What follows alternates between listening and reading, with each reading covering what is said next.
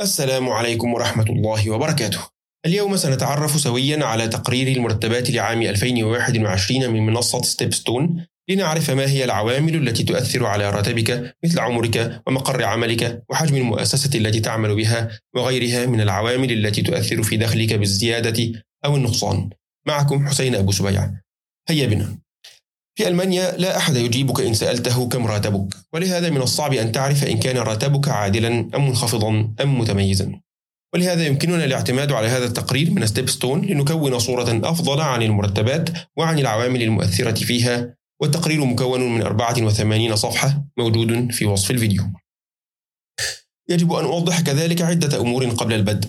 أولا هذه الإحصائية لا تشمل مرتبات المناصب القيادية العليا حيث أن وظائفها عادة لا تكون على منصة Stepstone وإنما على Headhunter وهذا يجعلها أفضل حيث أن الأرقام لم تتأثر بالمرتبات ذات الأصفار الكثيرة. الإحصائية تجمع كذلك مرتبات ربع مليون شخص في مختلف الوظائف على ستيبستون. والمرتبات المذكورة هنا هي المرتبات الشاملة قبل خصم الضرائب. مضاف إليها كل الزيادات أي مجموع ما يحصل عليه الموظف من أموال من وظيفته خلال العام قبل خصم الضرائب.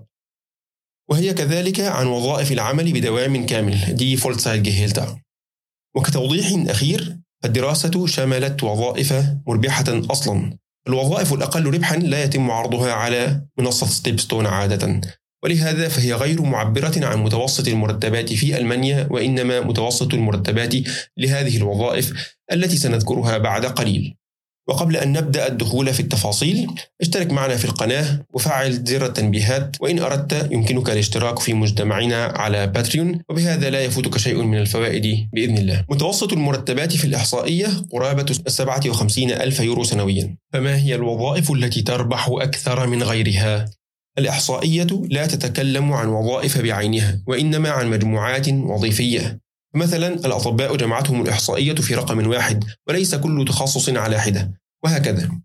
أكثر الوظائف دخلا في ألمانيا هم الأطباء بدخل سنوي حوالي 90 ألف يورو سنويا. أما إن كان الطبيب يتولى منصبا إداريا كذلك فمتوسط مرتبه يزيد نحو 14% وفي المركز الثاني تأتي الوظائف في قطاع التمويل بحوالي 74 ألف يورو سنويا والذين يتولون مناصب إدارية تزيد مرتباتهم حوالي 19% وفي المركز الثالث تأتي الوظائف المتعلقة بالمحاماة بمتوسط دخل 68 ألف يورو بزيادة 20% للمناصب الإدارية. وفي المركز الرابع تأتي وظيفة الاستشاري أو ال consultant بحوالي 64 ألفا ثم البنوك بحوالي 63 ألفا ثم الوظائف الهندسية بحوالي 62 ألفا ثم وظائف تكنولوجيا المعلومات بمتوسط 60 ألفا و500 ثم التسويق والعلاقات العامة ب 60 ألف وهكذا كما ترون على الشاشة. وكما ترون فموظف ال IT الذي يعمل في البنك يحسب مرتبه على متوسط مرتبات ال IT وليس البنوك. فإذا أعدنا التقسيم على الأماكن تأتي البنوك في المركز الأول بحوالي 70 ألف يورو سنويا في المتوسط. تليها صناعات الدواء ثم صناعات السيارات. أما الأماكن ذات المرتبات الأقل في الإحصائية فهي من الأسفل إلى الأعلى الفنادق والمطاعم ثم العمالة اليدوية وقبلهما مسؤول التوظيف. فإذا أعدنا البحث في المرتبات وقسمناها على حسب حجم المؤسسات التي تعمل بها نجد أن المؤسسات التي يعمل بها فوق العشرة آلاف موظف تدفع في المتوسط أكثر من 73 ألف يورو سنويا. فإذا كان بالمؤسسة بين خمسة آلاف وعشرة آلاف موظف فمتوسط المرتبات حوالي 67 ألفا. وإليكم باقي الأحجام وفيها يبدو واضحا أنه كلما صغرت المؤسسة قل متوسط المرتبات. وتكون المؤسسات ذات الحجم الأصغر وهي في الأغلب مشاريع ناشئة startups نجد أن المتوسط في مرتباتهم هو الأقل. فإذا أعدنا النظر في توزيع المرتبات مرة أخرى على حسب الولايات نجد أن الولايات الثلاث الأعلى بكثير من المتوسط هم ولايات الجنوب هيسن وبادن فورتمبيرغ وبايرن. أما الثلاثة الأقل فهم زاكسن أنهالت وميكلنبورغ فور وبراندنبورغ. بمتوسط يدور حول 47 ألف يورو في العام.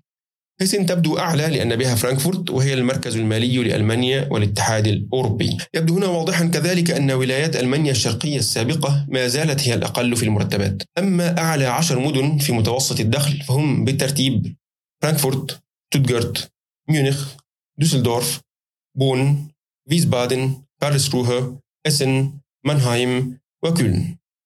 وبالطبع سيبدو قرارا غير صائب أن تقرر الانتقال لواحدة من هذه المدن بسبب المرتبات لأن العبرة ليست بما يمكن أن تحصل عليه من المرتب وإنما بما يمكن الاحتفاظ به من الدخل بعد النفقات. وهذه المدن بعضها مرتفعة التكاليف جدا فلا يكاد يبقى شيء من الدخل. فإذا كنت تريد فيديو آخر عن تكاليف المعيشة في مختلف المدن في ألمانيا فاكتب لنا في التعليقات. ولكن ما هي العوامل الأخرى المؤثرة في المرتبات؟ العامل الأول هو الدرجة العلمية. فإن كنت حاصلا على تدريب مهني Ausbildung فمتوسط المرتب حوالي 43 ألفا ونصف. فإذا أضفت له دراسة متخصصة في مهنتك فالمتوسط حوالي 55 ألفا.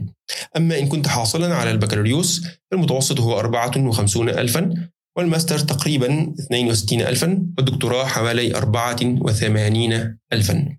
أما إن كنت حاصلا على دبلومة من إحدى الجامعات فالمتوسط 78 ألفا ونصف. أما إن كانت الدبلومة من Fachhochschule فالمتوسط 77 ألفا ونصف والفارق هنا في رأيي يمكن تجاهله. أما إن كنت ناجحا في ال zweite Staatsexamen فالمتوسط أعلى من 81 ألفا. الأرقام توضح بما لا يدع مجالا للشك أن الاستثمار ذو العائد الأكبر هو استثمارك في نفسك. فكيف يبدو الفارق في المرتبات إذا مع تقدم العمر؟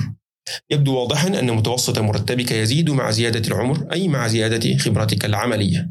فإذا كنت ما زلت شابا فلا تدع الأرقام التي عرضناها في هذه الحلقة حتى الآن تحبطك إذا ما قارنتها بالعروض التي تحصل عليها. قارن المرتبات مع عمرك ووظيفتك وكن واثقا أنه مع زيادة خبرتك وتقدمك في العمل ستكون فرصتك في زيادة دخلك بإذن الله أكبر وأكبر. وفي المتوسط إذا كانت وظيفتك تتضمن المسؤولية عن أناس آخرين فالمرتب يزيد حوالي 16% وأما آخر فرق سنتكلم عنه وهو الفارق بين دخل النساء ودخل الرجال. فالرجال يحصلون في المتوسط على مرتب أعلى بحوالي 6% من المتوسط أما النساء فأقل بحوالي 14% أعيد التأكيد على أن الأرقام المتوسطة ليست بالضرورة معبرة. فمتوسط مرتبات المهندسين يضع في سلة واحدة ما يجنيه مهندس حديث التخرج مع مهندس ذي خبرة طويلة وهكذا. الأرقام فقط هدفها أن تعطيك مؤشرا إن كان مرتبك قريبا أم بعيدا عن المتوسط وتعطيك إشارات كذلك للخطوات التي تسهل عليك زيادة مرتبك مثل شهادتك أو حجم المؤسسة التي تبحث فيها عن عمل ونوع نشاطها وكذلك محل السكن أو محل العمل.